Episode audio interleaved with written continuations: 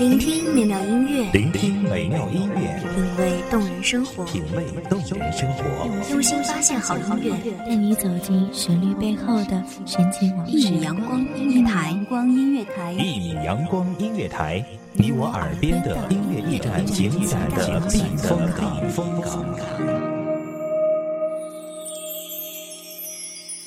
微信公众账号、微博搜索“一米阳光音乐台”即可添加关注。同时，一米阳光音乐台也正在招聘主播、策划、文编、音频、美工、行政、人事、编剧等等。招聘群：幺五四六六二七五二幺五四六六二七五二。聆听美妙音乐，品味动人生活，这里是你身边最温暖的一米阳光，欢迎守候。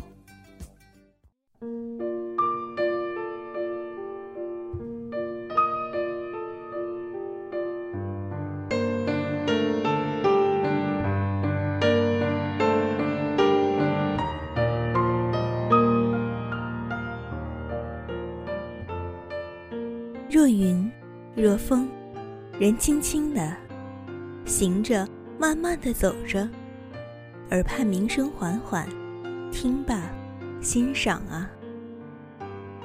欢迎大家收听一米阳光音乐台，本期节目主题：只愿得一人心。我是本期节目主播应烟，本期节目文稿来自一米阳光音乐台，文编小叶。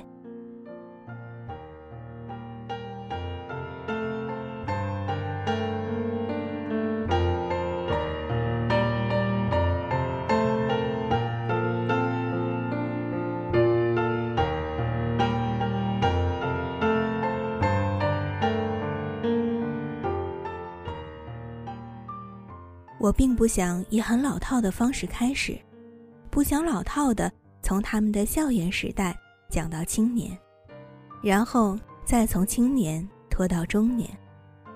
我就以我的口吻，简单的讲讲他们，讲讲我最真切的感受。景安，简单清新又不失可爱，有时安静，有时很吵。他说。在不同的人面前的他是不一样的。在朋友面前是个十足的二货，这点我领悟的十分透彻。在陌生人面前总是一副高冷的样子。是的，他改变不了。他说他就是这样，不想和谁都熟，那是假熟。我不愿意。陈可呢是这样的，普通的相貌不算好看。当然也不是很耐看，就是颜值中等，放在人群里找不到。嗯，其实还是找得到的，至少在当年他们俩所在的小集体中是这样。他幽默、阳光，敢想敢做，也敢爱敢恨，是所有人的开心果。他真的是从来不在乎别人讲他什么，不在乎别人怎么看他。他说他自己就这样。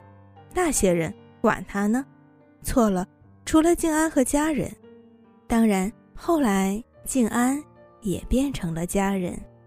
我来说说他们的爱情吧，也许这是我更喜欢的。很久之前，他们是高中同学，陈可离静安很近，他很早就喜欢静安。坐在静安后排，总是对着空气唱情歌，其实是对静安。静安起初并不知道，只是觉得很好笑，因为陈可连上课都不会听。旁边的同学劝陈可少唱点儿，老师在那儿，被听到又要骂人了。陈可总是不以为意。我声音也不大，他凭什么有意见？静安就坐在陈可前排，偷偷的笑。起初，他对陈可的印象就是。他好搞笑。说到陈可，静安总是能不自觉地扬起嘴角。静安知道陈可喜欢他也很早，女生的第六感一直是个很神奇的存在啊。静安不止一次地问自己：为什么陈可总是帮他扫地？为什么陈可总是帮他挡老师的批评？为什么陈可会在静安回答问题之后莫名其妙的鼓掌？为什么陈可总是耐心的教他那么简单的题目？为什么陈可总是主动帮他打水？他有点知道答案了，他也有点喜欢陈可了，可他不想说，也不好意思说。直到那天物理课，班主任的课，老师让陈可回答问题，他至今还清楚的记得陈可的话：“老师，这题我等会儿再说，你能不能让我去一下讲台？”然后他上去了。拿起老师的扬声器，我陈可，上对天，下对地，要宣布一件事。我陈可喜欢周静安，不是一般的喜欢，是很喜欢，不是一天两天，是认识他就开始了，以后还会继续。静安，我知道你可能不喜欢我，但能不能给我个机会，可不可以？似乎全班都在等着静安回答，便热热闹闹的开始起哄。直到静安说：“好。”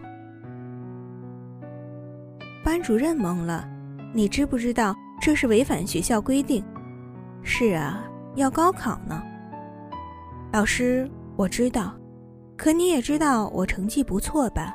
这样吧，我和您商量一下，就当着全班同学。我要是和静安在一起，依然会好好学习。如果学习成绩不断下降的话，我愿意退学。但要静安好好的，行不行？师似乎默认了。你们不要太张扬，不要让学校老领导看到。还有要看你俩下次考试成绩。老师刚说完，全班都欢腾了。从那时开始，静安和陈可成了模范了，不仅是学习，更是爱情。已经很多年过去了，我亲眼目睹过他们遭受过的坎坷，看过他们最落魄时省吃俭用，十块钱分成好几半用，也见过他们吵架，可我也见过陈可永远喜欢把静安抱在怀里。安慰他，也看到静安总是大庭广众的亲吻陈可。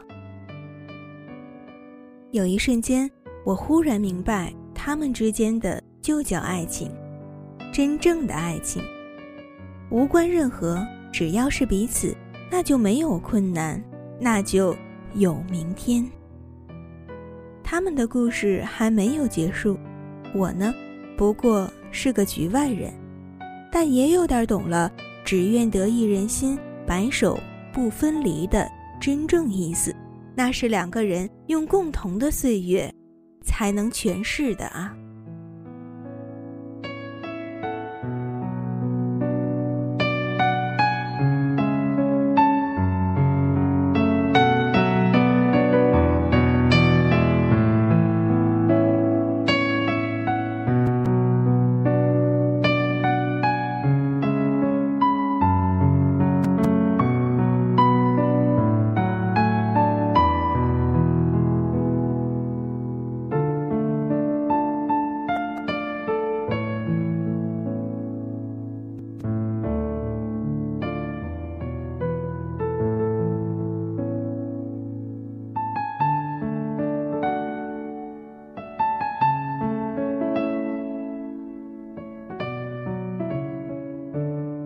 感谢聆听一米阳光音乐台，我是主播应烟，我们下期再见。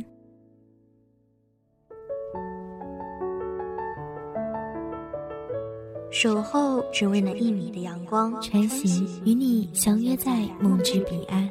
一米阳光音乐台，一米阳光音乐台，你我耳边的音乐驿站，情感的避风港。